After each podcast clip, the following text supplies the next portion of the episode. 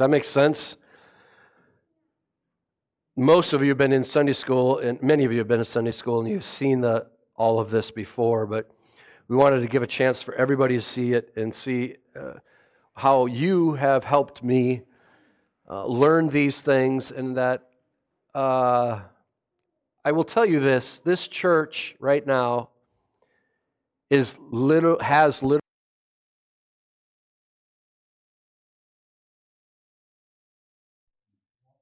And it's just been awesome. And I praise the Lord for it. And this is going to be no difference. Right now, what we're going to be talking about this morning is impacting Cary, North Carolina. There are 165 men going through this very uh, project. They're using my paper for that as one of the main sources. So praise the Lord for that. But there are people in Colorado and people uh, in, uh, in Minnesota. All of them have been impacted by this. And you helped produce this product. Does that make sense to you? You helped me through the doctoral program. I would not have been able to do it without you. And I'm so thankful for you as a church body that did that. And um, I praise the Lord for what I have learned.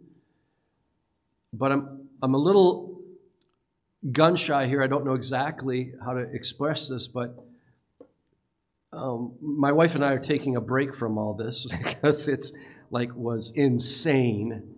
We literally had over a thousand pages of information that we had gathered from all different areas to whittle down to 270 pages, and that's still a lot.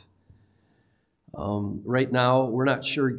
Peter Gayman is going to maybe help us um, with the production production of a book, because the reality is, you can be as the greatest theologian in the world, but if you don't get this concept, it's worthless in a sense.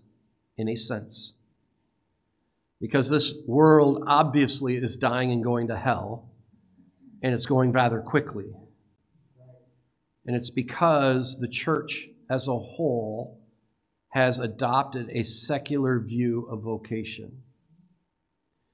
If you don't believe me on that, um, before we start this, I want to set up some very important parameters. Number one, a vocation is not just what you do for a living. That, by the way, is a secular view. Although it is used for your living, it's still a secular view. Your vocation is what God has specifically called you to. And you will get this right away. Every one of you have been called to either be a male or a female, and neither the twain shall meet and be confused. Obviously, the world has gone nuts. And the reason they have gone nuts is the church has not been implement, in, integrating their faith into everyday life. Instead, as a whole, we have been reclused into our nice little building, in our nice little home school, in our nice little, and you name the Christian whatever you call it, and we've separated ourselves from the world. God's design for Christians is to be in the world, to rub shoulders with that world, and influence that world for Christ. And when we failed to do that, of course the world is going to go to hell. True? And I'm using hell not as a swear word, I'm using hell as an actual place. And it is an actual place. So that is the essence of the theology of vocation. So there is not a one person in here who does not fit this. It doesn't mean just your job. That's part of it, but that's not the whole thing. It's who you are, why you're, I mean, all these things that you are a dad, a husband, a boy, a girl, a, a, a baker, a, a, bodybuilder, even, maybe, I don't know. the reality is, we all have been given a vocation. What Joshua just read was whatever you do, work at it with all your heart, Colossians 3:23, as working for the Lord and not for human masters.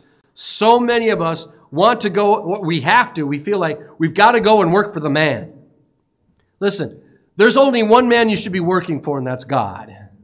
Now, that means when you're at the coal plant or when you're at the Walmart plant or literally plant, if you're at the job site, wherever you are, the post office, whatever you are doing, you're working for the Lord by serving other people. Do you realize I want I want to see that mail? Because I do. I need to be served that way. I can't come into town and get it all the time. I need to get warm in the wintertime. I need groceries at Walmart sometimes. We are serving people. That is the whole goal of a Christian serve people and love people. Why we do that? Because we love God and we want to serve Him. And that is the way God has designed us to serve Him, is by serving people and loving them. And Colossians 3 very clear about that. To be honest with you, I think 99% of all believers have a secular and wrong view of vocation. I didn't quite get this. I, I did grow up as a young man and, and, and was a hard worker. I have a very strong work ethic. My wife would probably complain too strong.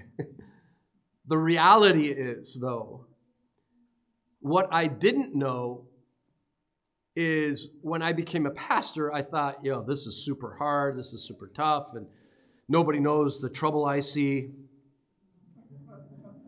Right? The reality is, when we came to Grand Rapids to start this church 21 years ago, we're going on 22 because I think the thing's coming up here in fall. Did we start? Do you remember? Is that about right? I go to my guy that remembers all things. but the reality is, as soon as we got here, I, I, I did odd jobs, or I called them odd jobs. I was bivocational. Then, by probably 10 years ago, 15 years ago, I started a business. And things started changing in my life, literally. At one moment, we had five different families in our church that were a result of working in their home with them. And I clearly realized Every job I do is a ministry to God. Every job. And I embrace it. And becoming a bivocational minister, if you will, bivocational pastor, basically I became an undercover boss. I saw what you see every week.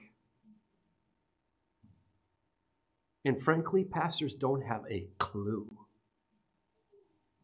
And you'll see that as we go through.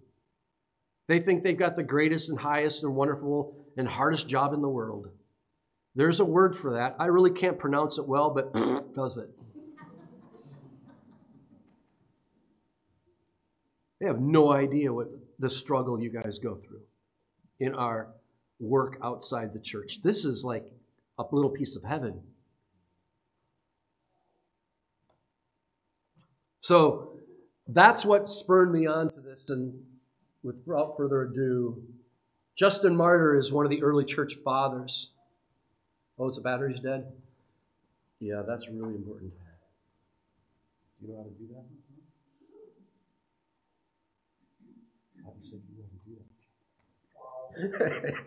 I threw him under the bus. I'm sorry. Is this one picking me up okay or not? Okay. Justin Martyr is an early church, we call him early church fathers. That means he was like in the between 100 and 400 AD, or sometimes up to 6, 800 AD, somewhere in that, that realm. Justin Martyr realized the issue. He says, Listen, to God, nothing is secular. How many, how many would say at one time, and don't raise your hand because I don't want to embarrass anybody, but I think everybody in this building probably at one time said, I work my secular job at this. The reality is, Christians do not have secular jobs. I'm going to give you because I have no idea what I'm doing. You are the man. Yes, you are. Can you hear me now? Am I there? Oh, A plus. Thank you. He, uh, Bob gets embarrassed easily. I love him dearly. So, Justin Martyr was absolutely emphatic. To God, nothing is secular. And to Christians, nothing is secular. Nothing is. Not even the world itself. Why? Is not the world and every believer in here God's workmanship? Absolutely. And secondly, so God designed it, God built it, built it. And secondly, because we are conducting our argument so as to meet unbelievers. In other words, we're serving and loving other people by sharing with them what God's done in your life, of how you can actually give them verses that'll encourage them in something. All these things that we can help people with, you have answers they do not. And the problem is, we don't have the, we do have the answers, but we don't have the voice or the ears because we're not outside talking to the world about God and what He's done for us. I'm not saying you've got to get the exact plan of salvation and give it to everybody every time. That's not what I'm talking about. You love and serve, and then you have an ear to give the gospel. Does that make sense? I'm, I'm so tired of, uh, you know, be saved or be damned. That's your choice. Okay, I'm done talking to you. What in the world? what in the world? Do you care about people? People want people to love them. Jesus did that. He loved them so much, he healed them. Spent time with them, went where they went, talked with them. Justin Martyr says it very well. So this is this is nothing new. The theology of vocation is nothing new, but it has been totally lost. Christianity, unfortunately, is on the decline. 9% of Christians have a biblical worldview. That's the Barna 2021. Here we are two years later. Is it better? Probably not. 20% of Christians do not believe in the God of the Bible. Pew 2018. They call themselves, these are self professing Christians, and they don't even believe the God of the Bible. 66 of Americans. Why is this happening? Because 66 of Americans view Christian pastors as unethical. As unethical. That's one out of every three people. That's two out of every three people Two out of every three people in America look at a pastor as unethical. When I read that, do you know how embarrassed I was walking in town? Does that make sense? There's three people, two of them hate me. Not that I want them to love me, but I, I would, I, that'd be okay too.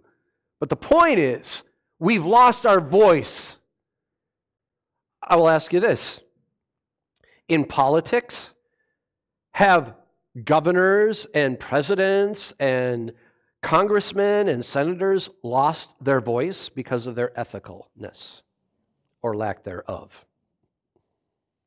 People just, all I hear is wah, wah, wah, wah, wah, wah, wah, right? That's with all of them, basically. 37% of Christian pastors have a biblical worldview. That's Barna 2021. So we have a problem in the church, and the reason we have a problem in the church is because we have a problem in the pulpit. Does that make sense? That's all I'm trying to draw the conclusion of. It starts at the leadership, and the leadership has a problem. Results the second largest religious group in North America. Who do you think they are?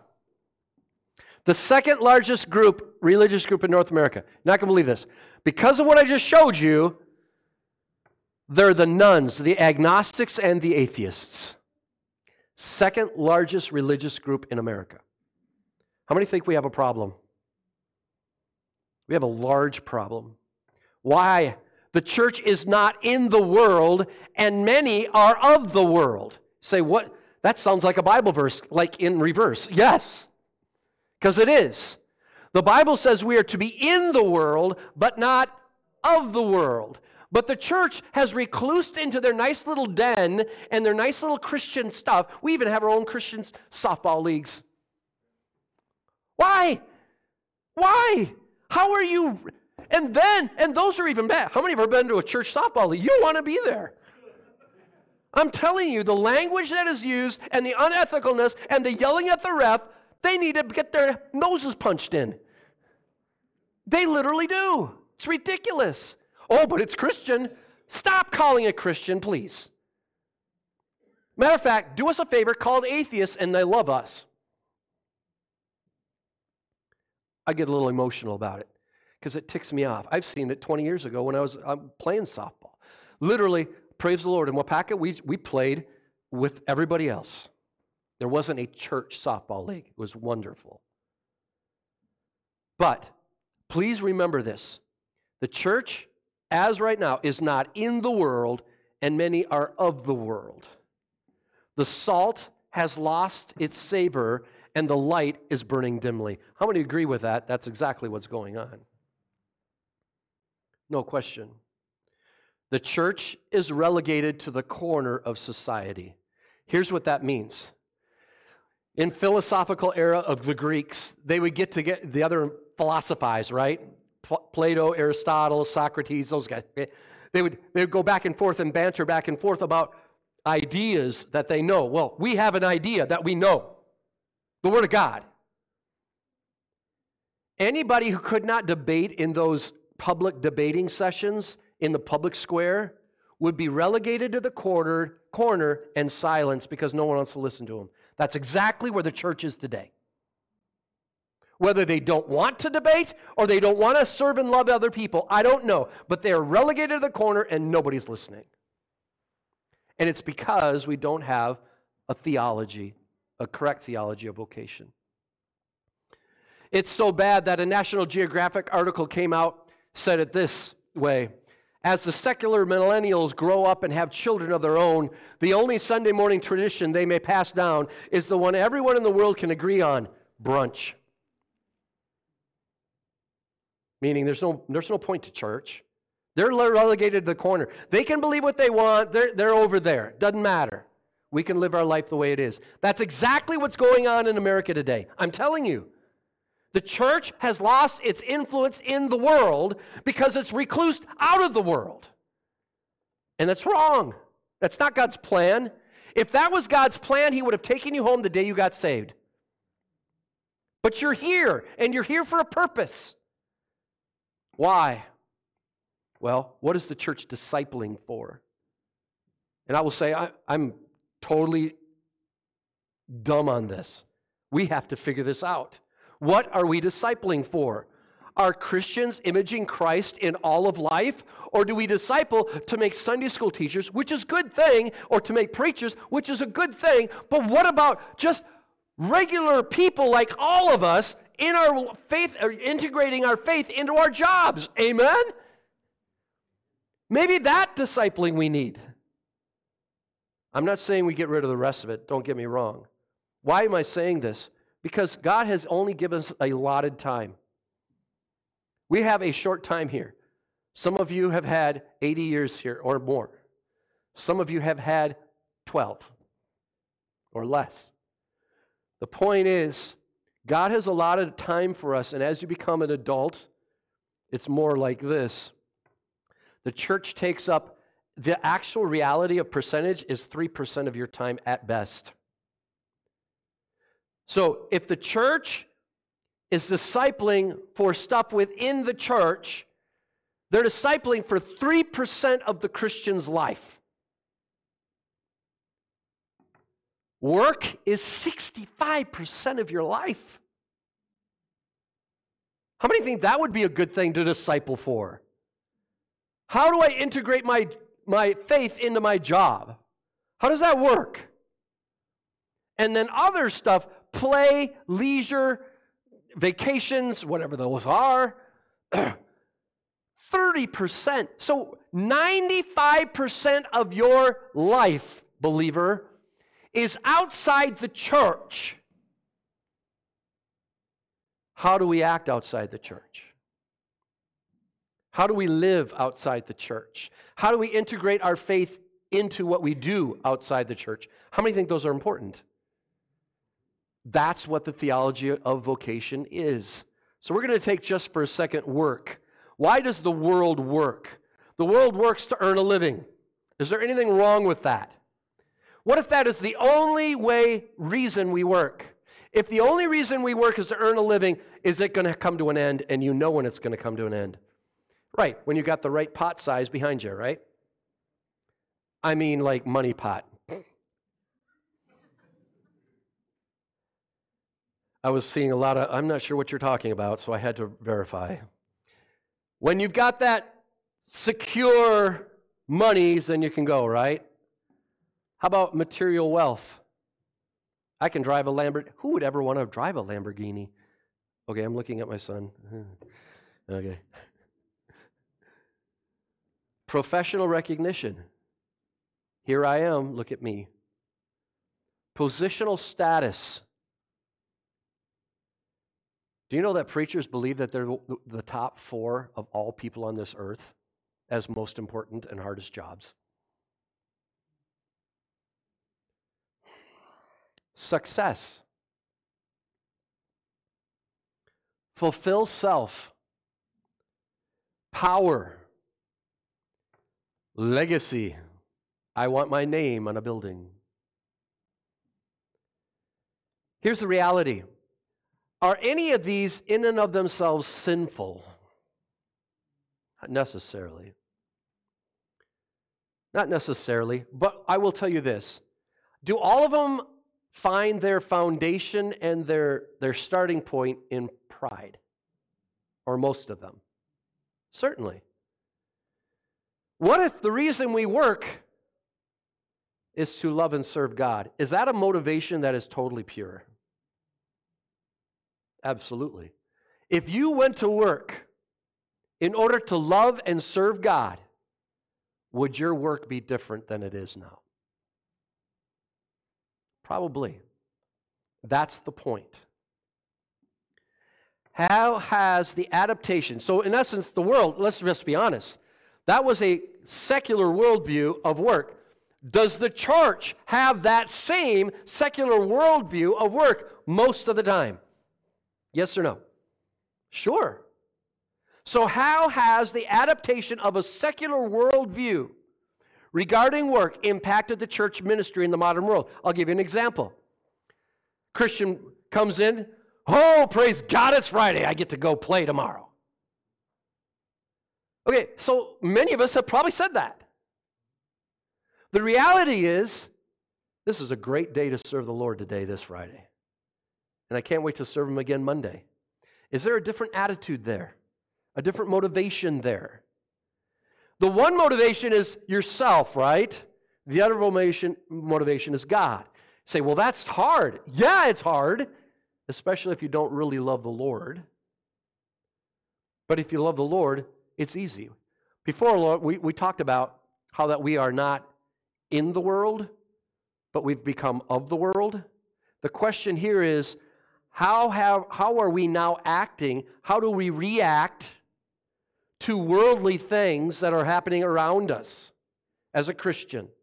How do we act? How do we do we have the same attitude as the world? Well, let me show you one. How many remember this? May 29th, 2020.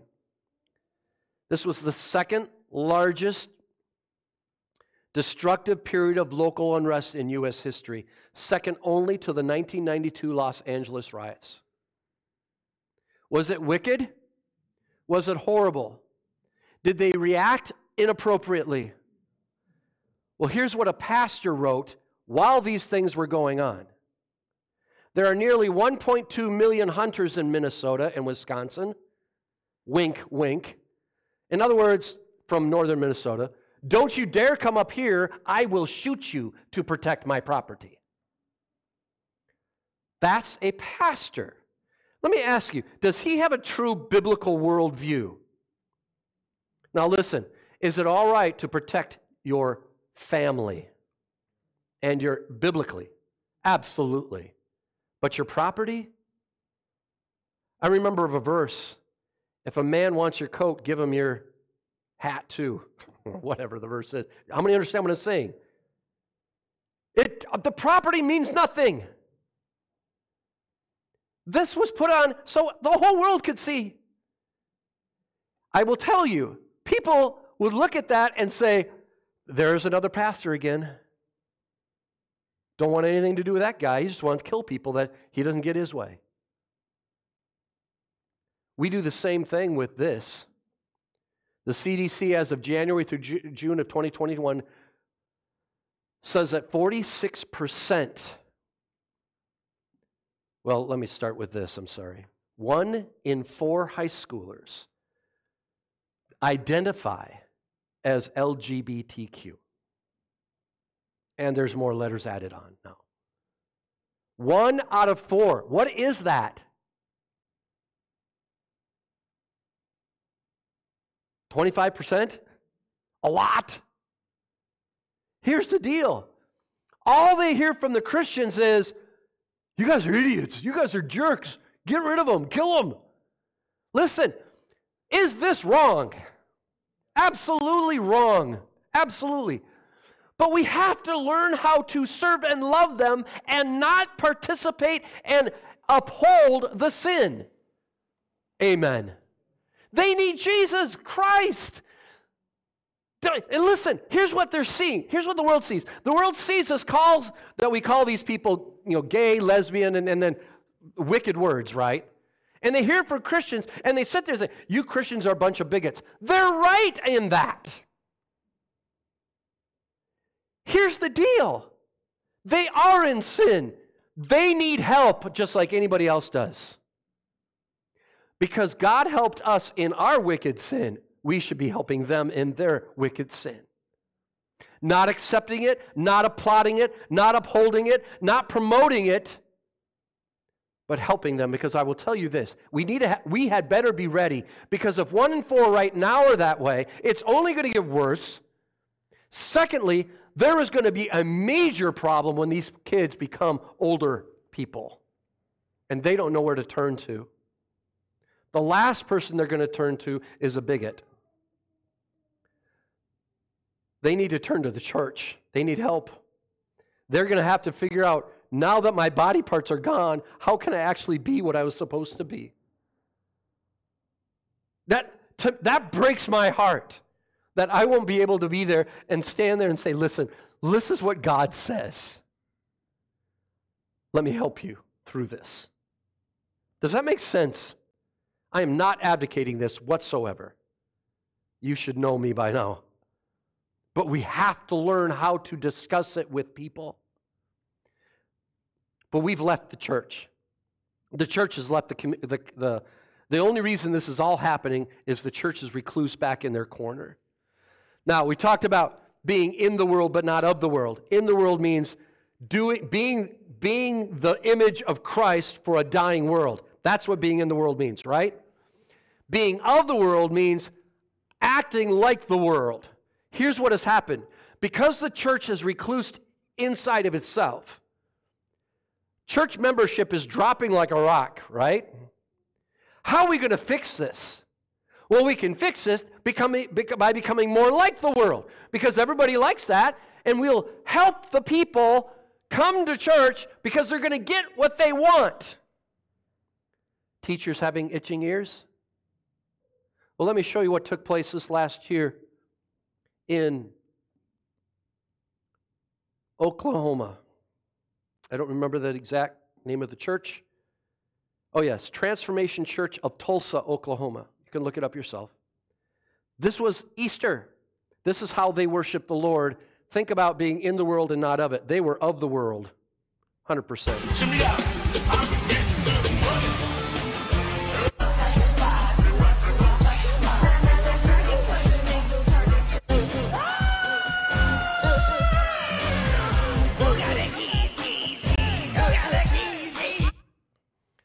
Amen? See, their church way is not working. So let's replace it with something the world loves so they come. And we edited this really bad. I mean, the stuff that's on there is ridiculous. Young ladies talking about their body parts publicly on stage for the glory of the Lord. It's that wicked. Here's the reality that man, that pastor was had a pushback from other pastors. You think?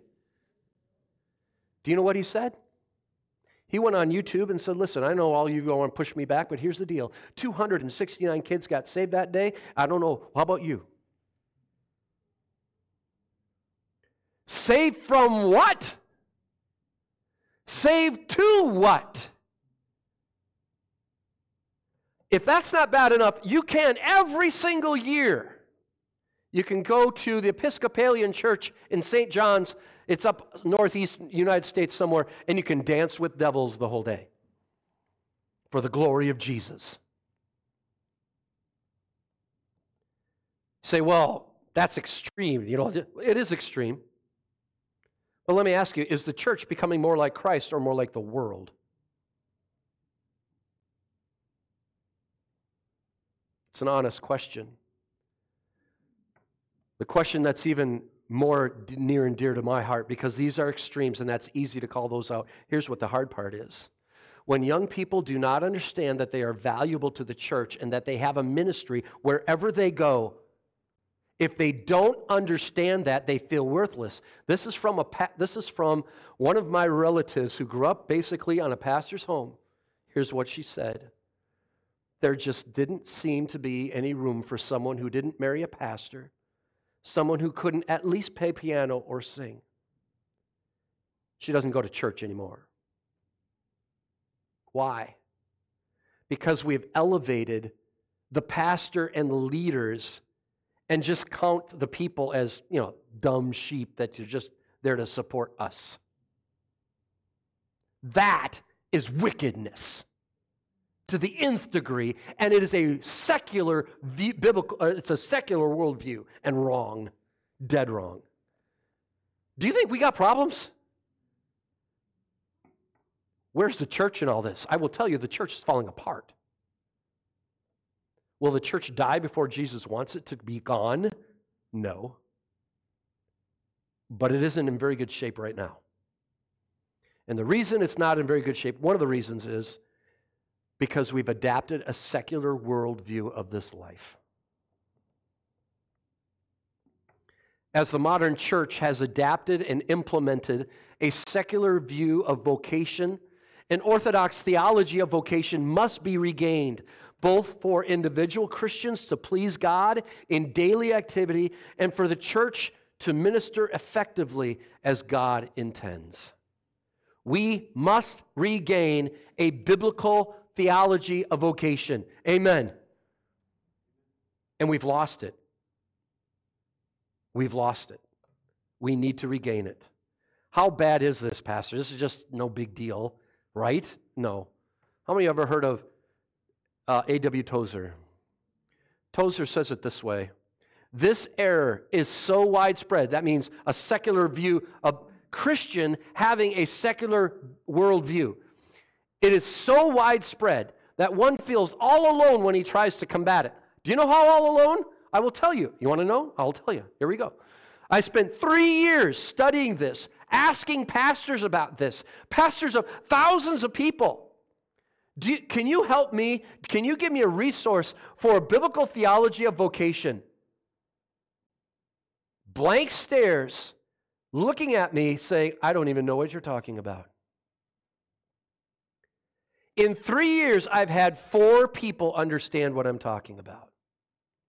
And all four of them, Pastor Graff, this is good. This is awesome. You need to do something about this because no one knows what you're talking about. And it's the death nail to the church.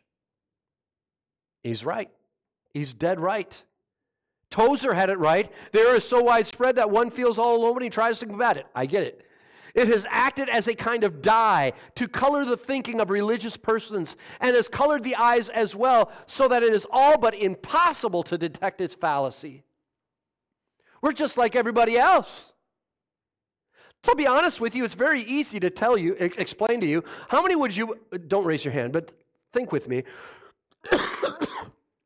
How many believe that the church is following the world a hundred yards back through the ages. This is why.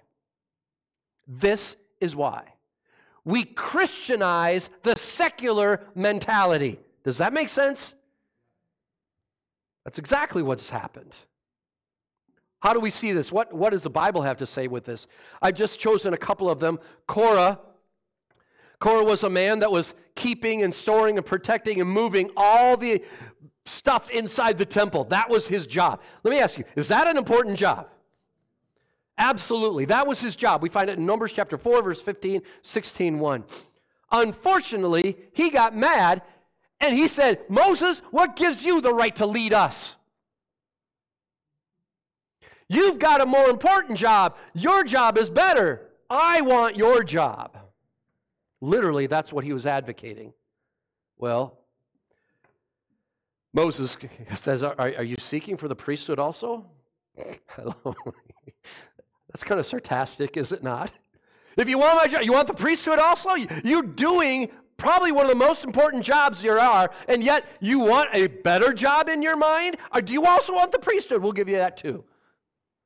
Well, he didn't say give him that too, but how many understand? Well, he kept pushing him. Korah and 15,000 people died because of his envy of someone else's giftedness. Listen, folks, who gives God, who gives people their giftedness? That's God's choice. That is not our choice. God gives us who we are. It is not our choice to change our vocation, it is God's. Did you hear that? It is not our choice to change our sex, it's God's choice. That's exactly what I'm saying. That is a vocation. That is what you've been called to. By the way, young ladies, revel in that ladiness. Amen, Pastor. Praise God. Okay, you're going to not say anything, I have to. Men, oh. Have you talked to the males today? Hi. what was that? Hi. Can you get a little bit more breathy and feminine with that, please? No. How many know what I'm talking about? Guys, revel in your manhood. Amen. Biblical manhood. By the way, there's a book out there, it's been out there for a long time, and it's a mainstay, solid book Biblical Manhood and Womanhood. Phenomenal book. If you don't have it, you need it. I think it was, was it Grudem and Piper, the two that wrote on that? I can't remember. Regardless, excellent book. All right. Embrace God's particular calling and serve Him with complete abandon. I don't have this on here, but there's a man named Peter that did just that. Peter came over to, to here's, here's Peter. He's with all of his guys fishing. They come to the side with all their, all their boats and their fish and their nets and everything there. And God comes over, Jesus comes over and says, Hey, I want you to come and follow me. Do you know what he did? You know, I'm making okay a life here with my fishing. I'm not going to follow you. No, with complete abandon, he followed Jesus. I don't care what vocation you are, even if it's as, uh, it, it was in, in, when I grew up in Rochester, it was dissecting people literally. Even if you're doing that, do it for the glory of the Lord. By the way, they were at the Mayo Clinic so that they can what? Find cures for different things, find problems where they are. Some of my dearest friends were that. Uh, Lowell, do you remember Lowell Olson? His mom and dad both did. And by the way, because of all the chemicals and stuff, they died early because of cancer. Serving people. That's what they were doing, serving people. How about a man? Uh, how about, how about, okay, you talk about a man named Korah. How about a woman? What about the valiant woman? Or the virtuous woman, as some call it? That whole thing is an acrostic poem using the Hebrew alphabet. That means every letter of the alphabet is used and then it's poetized. Does that make sense to you? Reality is, there's only one religious aspect to her whole life. Do you know what? She feared God. She feared God. She wasn't a high priestess. She wasn't this uh, uh, elderess, whatever. None of that. She was a businesswoman. She provided, she served, she taught, she was a business, a homemaker, and the whole town knew her and respected her. Why? She did everything because she feared God. She feared God. Let me ask you, when's the last time? Oh, is the boss watching? I work with young people a lot, every day. We've had multiple young people, different young people in there, and it's funny to watch them. I came across, I'm not going to say any, I'm not going to give any names or nothing like that. So if you've worked, but here's the deal. I remember walking in next to my sander one day. I have two sanders, so it doesn't matter.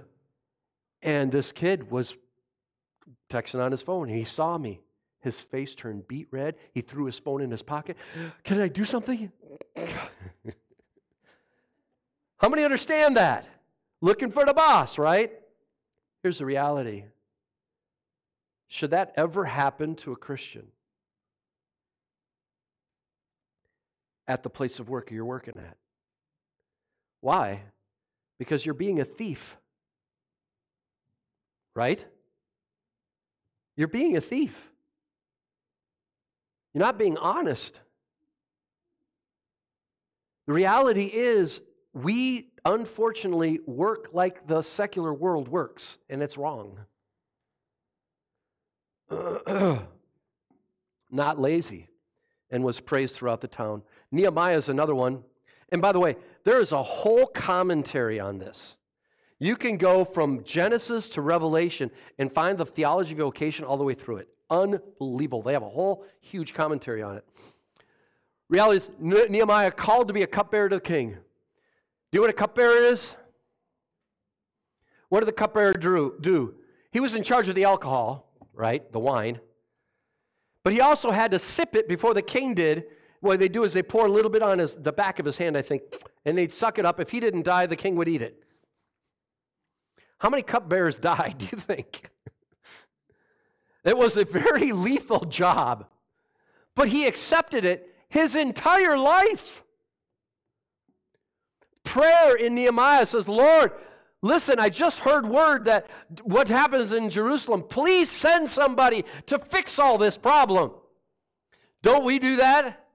Please send somebody to fix it. God said, He didn't say this, but in essence, it happened this way You're the man. Nehemiah didn't say, Hey, oh, no, no, send somebody else. No, he said, You're the man. Why? You're the man that has the king's ear the queen's ear. You're the man that hangs around them all the time.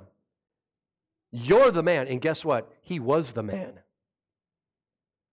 He was the man. They trusted him. They gave him money. They sent him back. He rebuilt the walls in 52 days. These are supernatural things.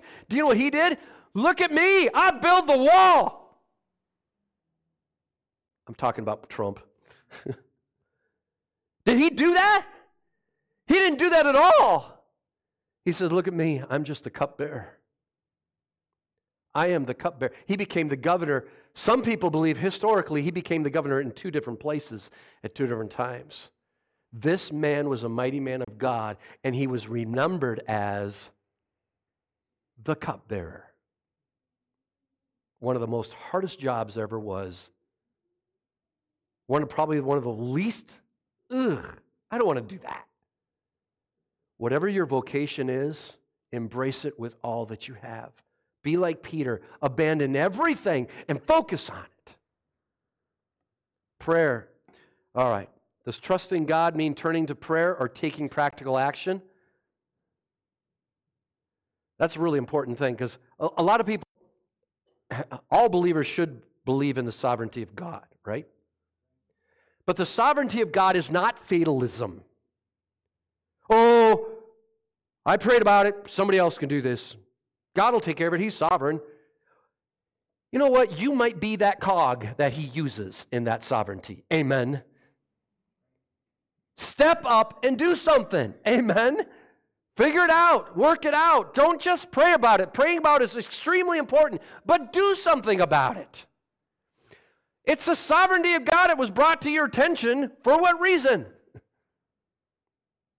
I think we have a lot of lazy Christians who just, yeah, you know, whatever. No, do something about it. You know, your friend is losing their father at your job site. Lord, please help them. Thoughts and prayers. Those are important.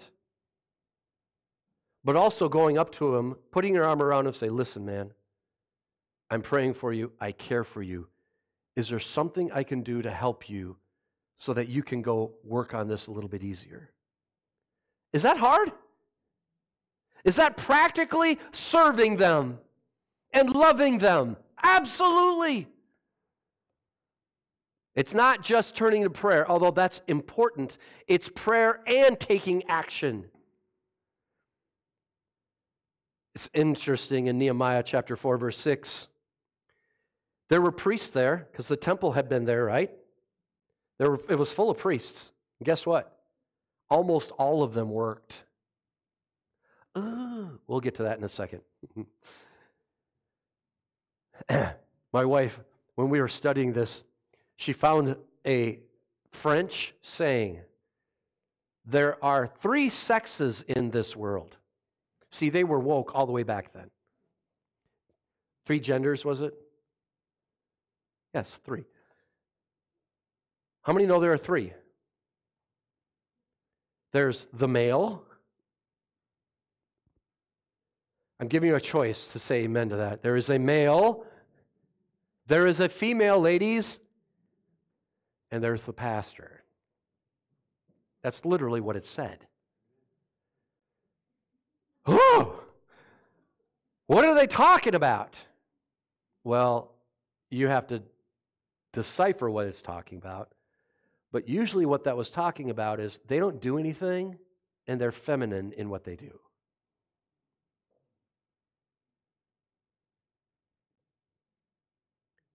I will say this Jesus was no third gender. I get what they're saying, and in many cases, they're, they're right. That's how they act. And they were celibate. That was the other problem. Everyone worked. Nehemiah chapter 4, verse 6. I got to get going hard history. Biblical, uh, biblical era Hebrews, how did, how did this happen historically? The Hebrews, the one who does not teach his son a trade is the one who teaches his son the, high, the art of highway robbery. This country needs to hear that. If you aren't being taught a trade, you're, be, you're teaching your kid to be a cheat, a liar, and a thief. Because that's the only way you're going to live in this world. For not providing with a means of sustenance, the, huns, the son will be forced to live on crime. The biblical era here is skin dead animals by the wayside, we read. Here's where we come into the pastor, what I just talked about. We read, and take the payment for it. In other words, do your work and do the best you can and take your payment for it. That's what work is. Amen? Do not say, oh, I'm a priest. I'm a man of distinction. And work is objectionable to me. You say, well, people don't say that, do they? Oh, they do. Matter of fact, let me give you a pastor who is one of the heads of the second largest denomination um, there is in America. This is what he said People who work physically demanding jobs do so because they either cannot or ne- will not deal with people's drama. He said that. You say, well, what is that talking about? Here's the deal. He said that the pastor is the hardest and most important job there is in all the world. There's four of them a pastor, a president of the United States, a president of a institution, and a CEO of a health organization. And he says, all the people out here that aren't in the ministry like me, they just don't want to deal with drama or can't deal with drama. Now, do you understand how wicked this is? someone needs to punch him in the nose. They do.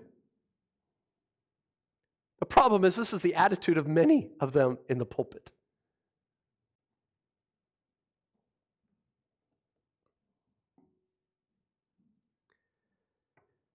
The Hebrew said, labor is no disgrace, labor is a blessing. Matter of fact, one of them said, without the Torah, there is no labor, and without labor, there is no Torah. In other words, everybody works. Amen? Everybody works. Classical era, and we're going to go through this quick, it doesn't really matter anymore. Here's the deal the classical era got so bad. The classical era is when the Greeks and the um, the Greeks and the Romans, they believed that work was beneath them. And if you're going to be a Roman citizen or Greek citizen, you need to leisure all the time. That's the whole goal, is to be leisurous, to not do work. So what they had to do is they had to go out outside of their country and conquer peoples and bring them in as slaves to do their work. How many understand that? Well, the reality is the slaves became just like human cattle. Some days, 10,000 slaves could be turned over in one day. 10,000!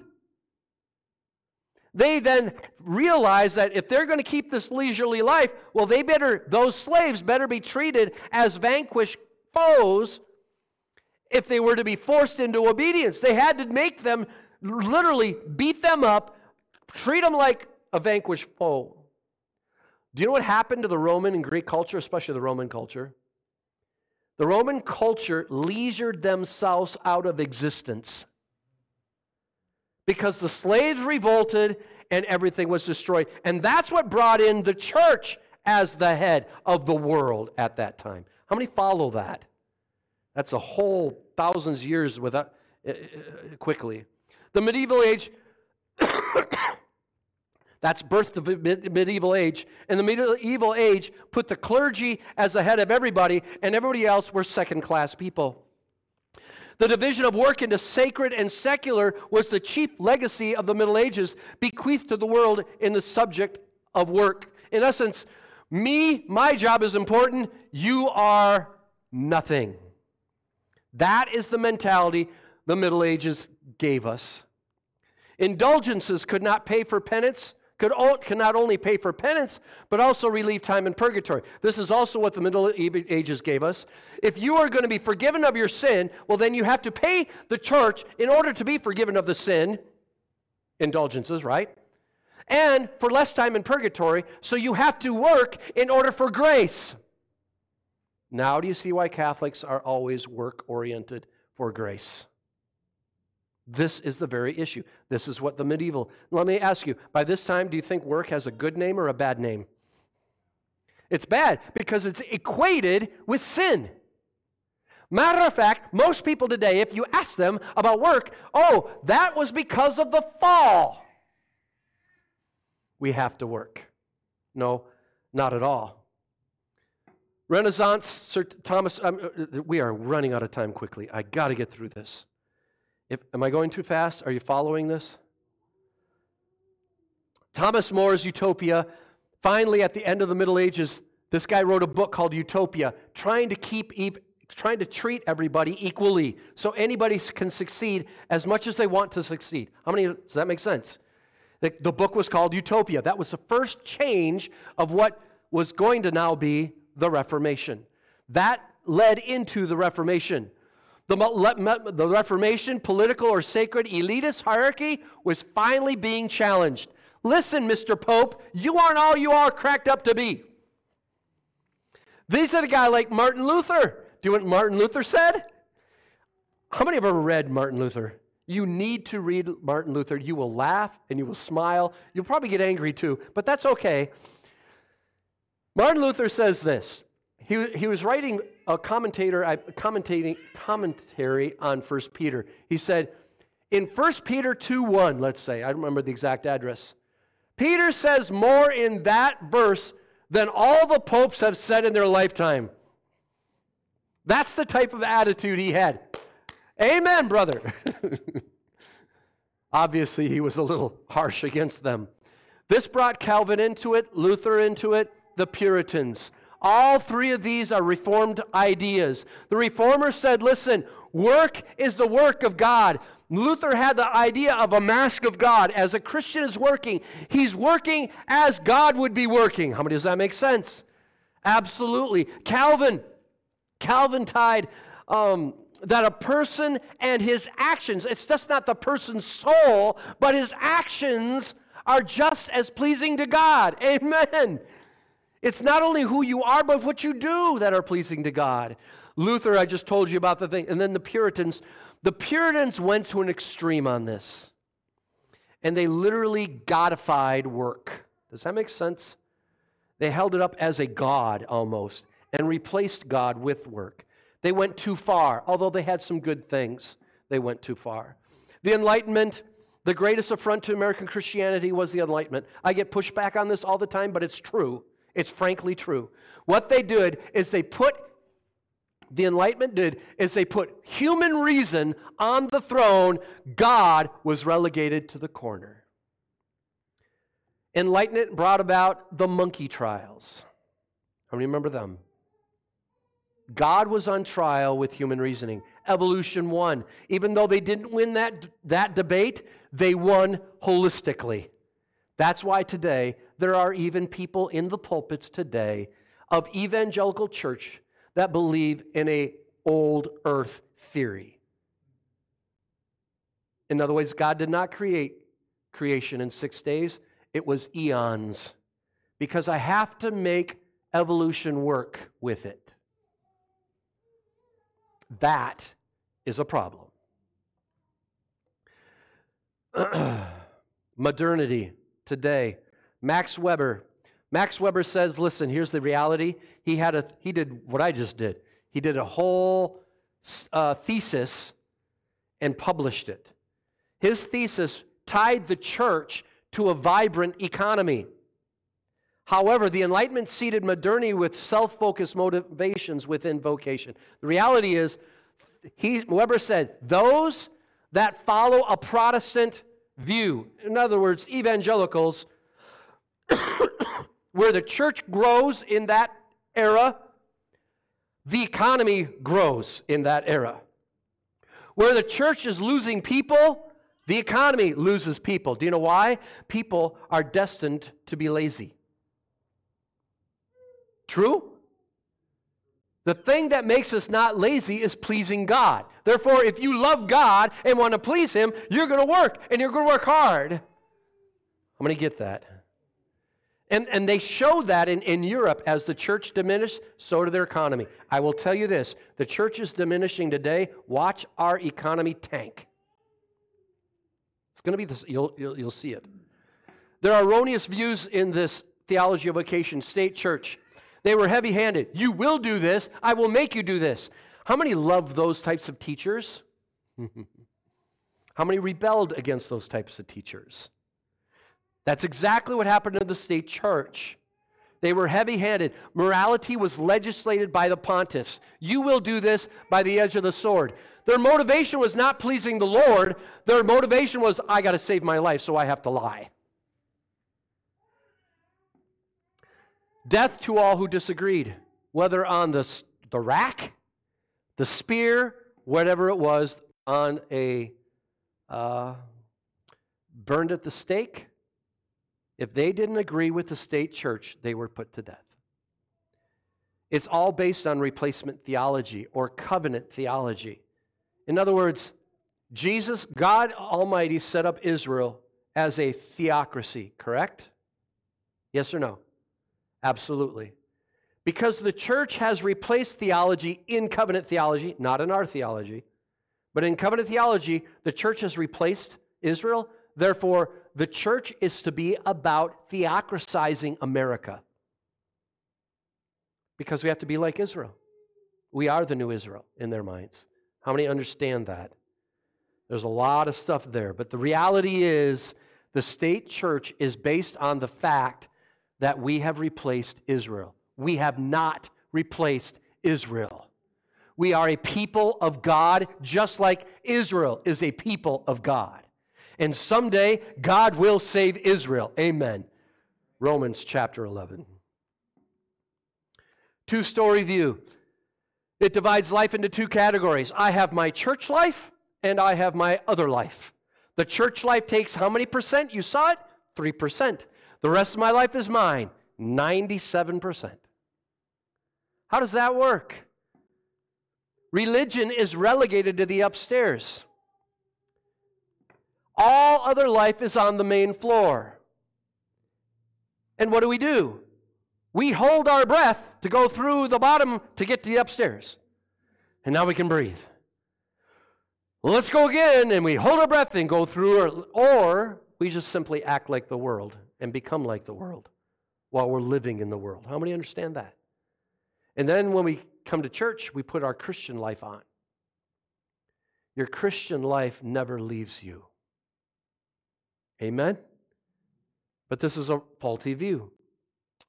Christianity is not merely what a man does with his solitude, it tells of God descending into the coarse of publicity of history and there enacting what can and must be talked about.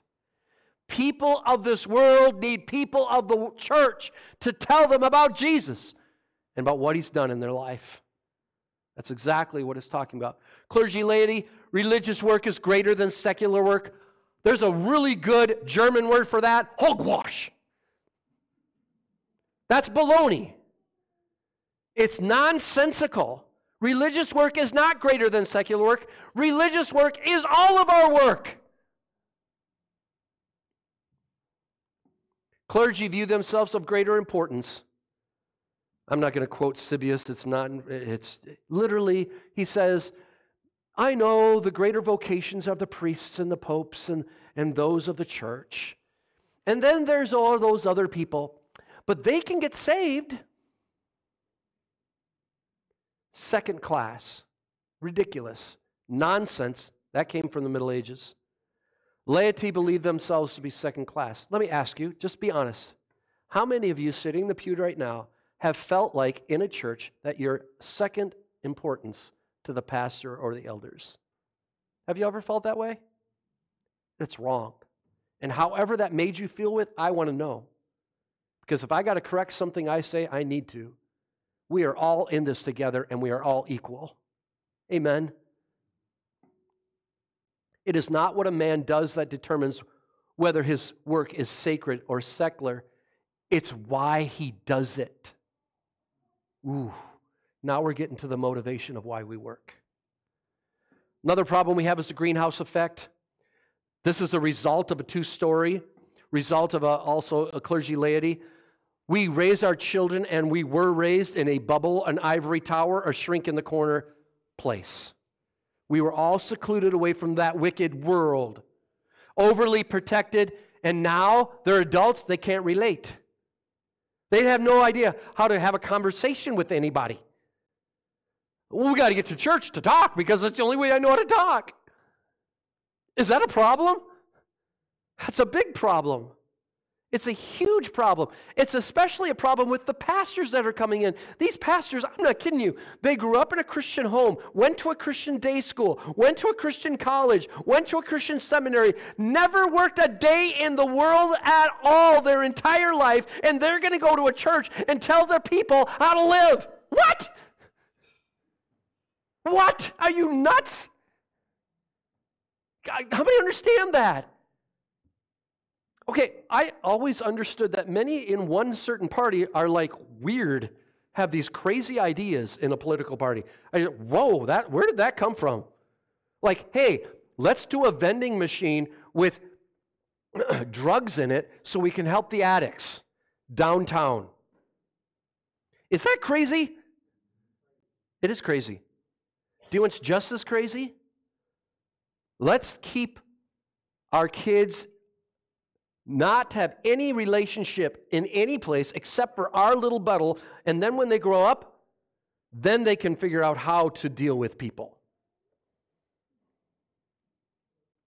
That's crazy too. It's just as crazy. Get them involved. There's things to do like 4 H. Amen? Sports. Get them involved, get them to rub shoulders with the world. They need to know how to talk to them and how to express their faith to someone outside of their bubble. Shepherding, and this the ivory towers, this, they all got this theological school. They're cool, they're neat, they're, they got all this stuff figured out in their head academically. Here's what one author says, Leith Anderson, I love him. He says, Shepherding without teaching produces well loved, undernourished saints. Story time with Uncle Bill. If we get that here, fire the guy. Did you hear that? Teaching without shepherding produces lots of head knowledge that is inadequate to real life. A pastor is to be a shepherd and a teacher both. He cannot shepherd if he cannot relate. He cannot teach unless he has the tools to do so. Both are important.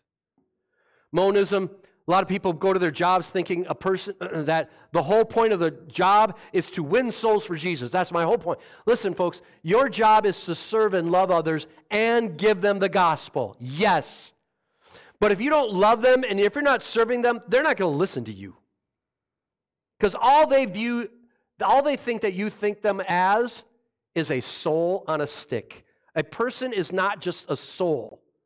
A person is both a body and a soul. Amen? Anybody have a body here? Pinch yourself and say no. Ow, right? We all have a body and we have a soul. We're not just souls on a stick. We need someone to care for us. We need others to serve us. We can't live on our own. We need each other. Love, serve, and resurrection. All of those have the idea of both body and soul. We do not know what constitutes the body itself, but whatever it is will constitute our resurrection body. We will not discard the body. The body is as important as the soul. Amen? We are both body and soul. The church must recognize and reject historical heresies that contradict the theology of vocation so Christians can more effectively influence the world as they minister and serve in their God given vocations, which are all important. The theology of vocation, that was all the negatives and the history of it. We're going to get through it, okay? Hang on. Christians with a biblical theology of vocation are similar in vitality to the keystone species. How many know what a keystone species is? Some of you do because you've seen this. This is important. Are you ready back there? Got to have this one on. This is so important. This is a scientist who took a certain species out of a culture and the culture died. That is just like we as Christians. When you take Christians out of the culture, what do you get? 2023 America. Here's what it looks like. It was nirvana. He realizes these tide pools are a complete ecosystem, but in miniature. This magnificent array of organisms. There were carnivorous gastropods feeding on barnacles.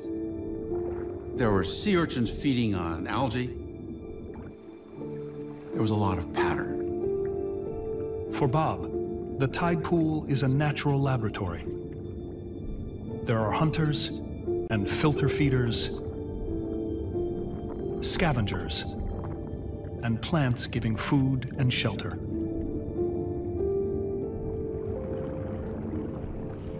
And among the mussels and barnacles, anemones and snails, a large predator lurks.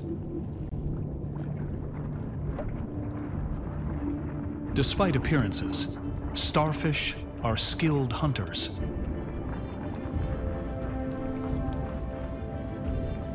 Each of their arms carry eye-like sensors. Starfish use their tube feet to pursue prey. They can pry open mussels, devouring them in their shells.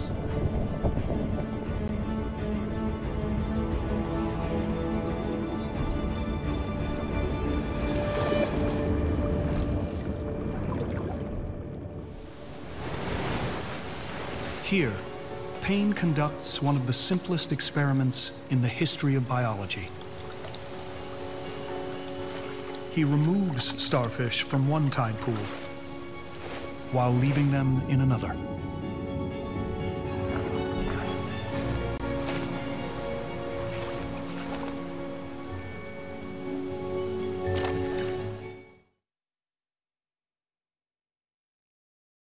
Month after month, Paine returns, clearing out starfish. And he sees the tide pool changing. There are more mussels, but less of everything else.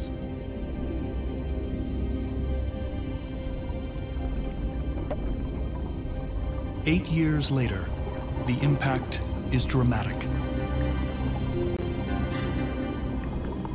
The mussels are all that remain.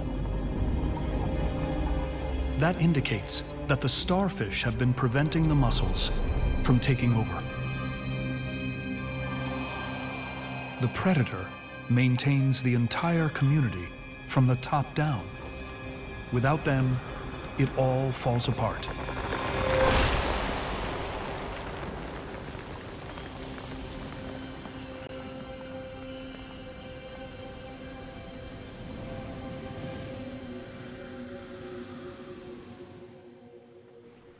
In other experiments, Paine removes different species from the tide pools.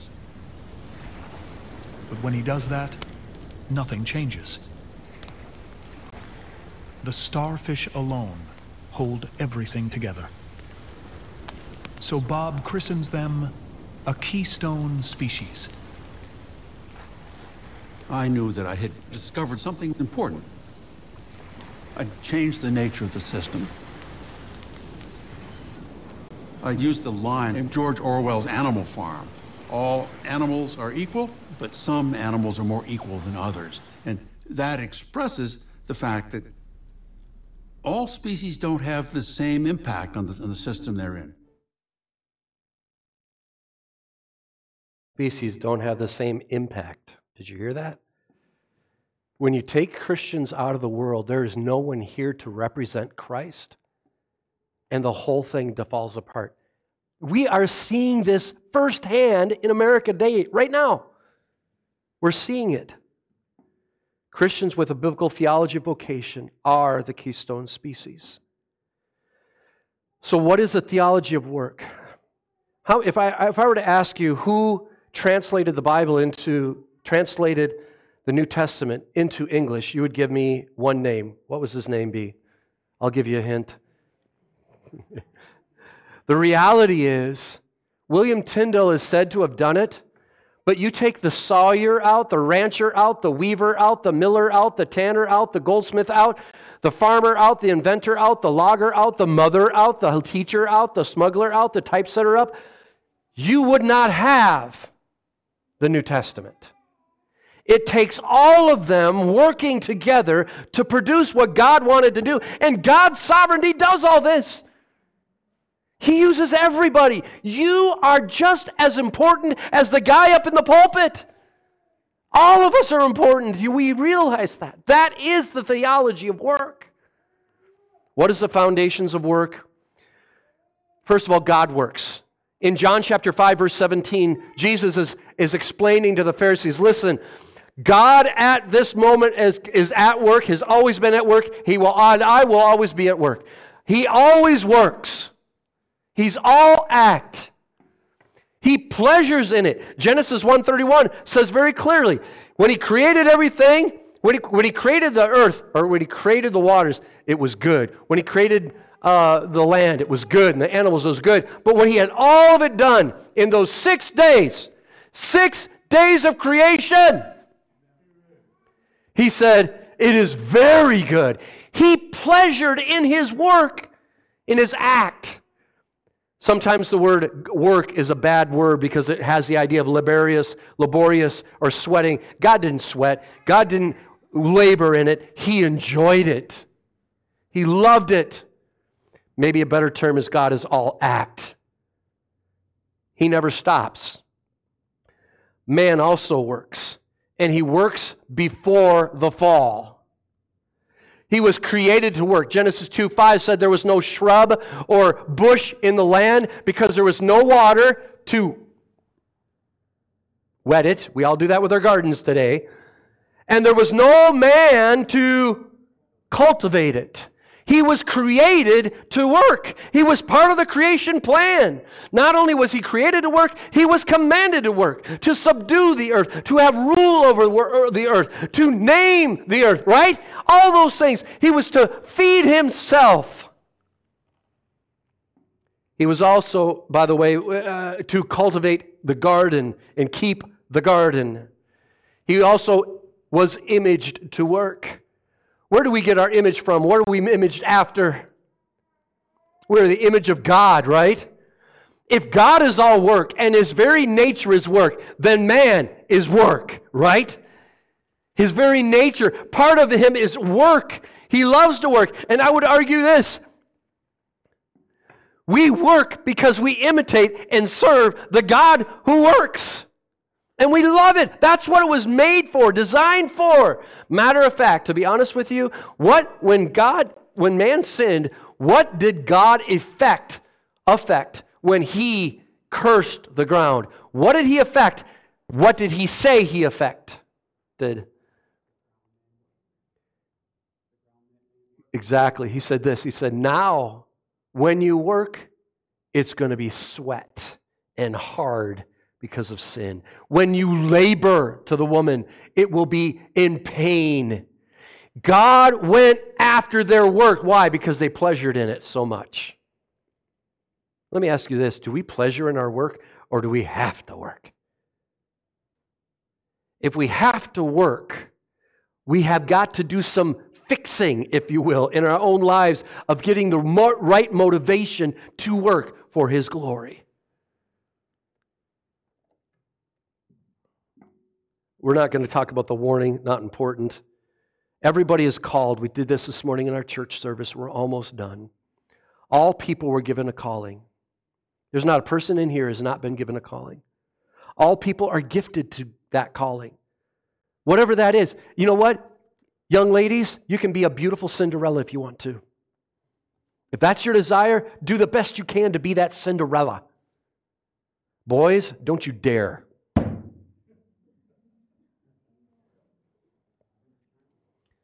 You've been given a vocation that's specific and special to you. Do it to the best of your ability. God has gifted you to it. And then while you're doing that vocation, serve others as to the Lord. Love them, serve them because our, God, our, our calling as Christians is just love and so the Lord. Say, well, I don't know my calling. Here's, my, here's, here's the answer to that. Listen, you might not know exactly, exactly what God wants you to do in your life right now as a young person, but I tell you what, He does want every single person in here to faithfully obey Him, and then you will know God's calling. Faithfully obey. Nothing is secular. There is no such thing as a secular job. It is sacred to every Christian. It is your ministry. It is your God given ministry, whatever that job is. Everything we do will serve the God whom we love, or else it will serve the idols that we love in his place. That is a damning quote from one of my favorite mentors, Dr. Bowder. There are problems with this view that we have to be very careful and gentle, be gentle with. Neo Calvinism is a problem. We'll talk about that soon. The modern priesthood, these don't really matter. Okay, here we go. The Neo Calvinists, most people that believe this view, I am not one of them, but most of them that believe it are covenant minded. And this Neo Calvinism is a covenant fighting. They do not believe in two kingdoms as Luther did. They believe in one kingdom, and they believe it is their job to set up the earthly millennial kingdom on this earth, and they will do anything it takes to redeem every part of this culture. It is their job, they believe. Now, our job, according to the Bible, is to serve and to love and to give the gospel. Amen? It is Jesus' job to redeem. And it is Jesus that will redeem and will set up his kingdom. They believe that unless you add that our job is to redeem culture then you're not preaching the right gospel. They believe that's part of the gospel. The gospel is Jesus died for our sins, he rose again and sits at the right hand of God. And if we put our faith and trust in him alone for our salvation, he will truly redeem us. Amen? That is the gospel. It has nothing to do with eschatological issue. Their job, they believe, is the tr- redeemed transformation of human culture. Academic or Adamic and Noahic covenant, may, may, what they're saying is the church needs to become the church of the Middle Age and rule and reign with iron fist. That's what it's saying.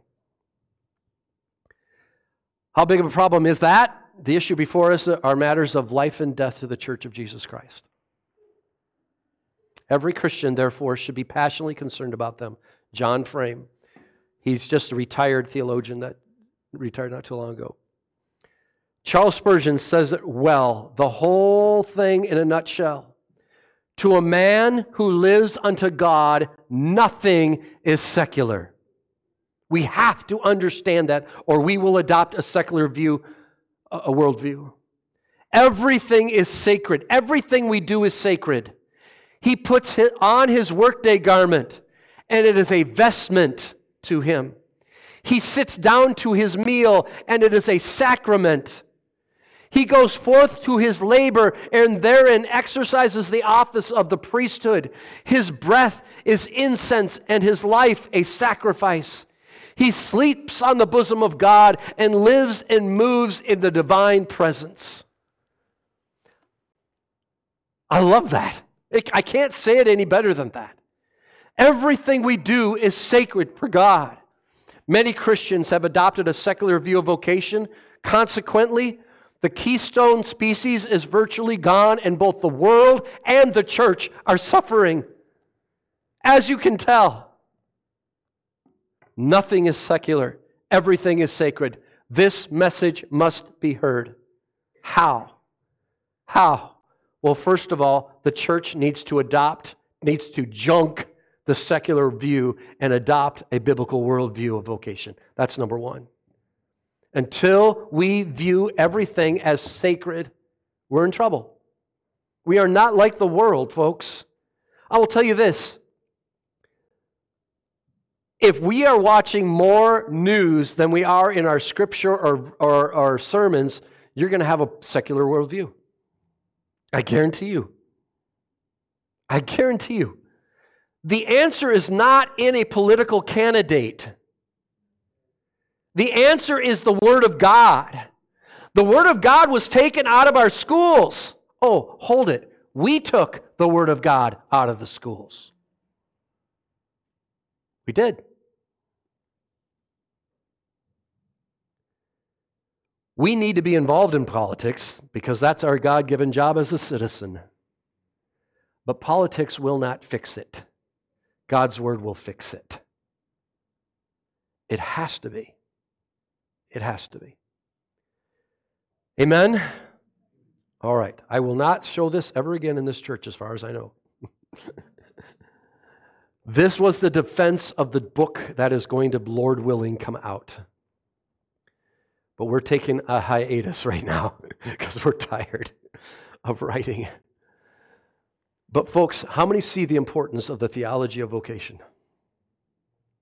It's a huge deal until we are uh, Christians are rubbing shoulders and, and impacting the world for Christ, what we see in 2023 with our president and our congressman and the school system and just go on down the road, all of that is going to get worse until God has a presence in this world. We are his presence. We must be in the world with that presence of God. Because it's, how many remember, that's why I'm a dispensationalist. How many remember what's going to happen at the tribulation time? Is the tribulation time going to be the worst time this world has ever seen? Yes. Politically? Yes. Economically? Yes. Physically? Yes. Why is it the worst time that this world will ever see those seven years? Three and a half years are going to be the worst, but whatever. When is it going to be? Why? The church is gone, the Holy Spirit's gone. What do you expect? The same thing is happening now because the church is choosing to be away from the world and secluded in their corner. And they can talk about God in their corner, but don't you dare do that in the workplace. Oh, my way, you have breaks. You can serve somebody at your break and talk about God. I'm not saying shove scripture down his throat. I'm saying love them through his word. It's that easy. That's what Jesus did. And there is nothing illegal about that. Don't let your voice be hindered. Speak out because your Father is in heaven and has the victory already. Amen? All right. Rodney, I'm going to have you come up and close us in a word of prayer, if you would, please.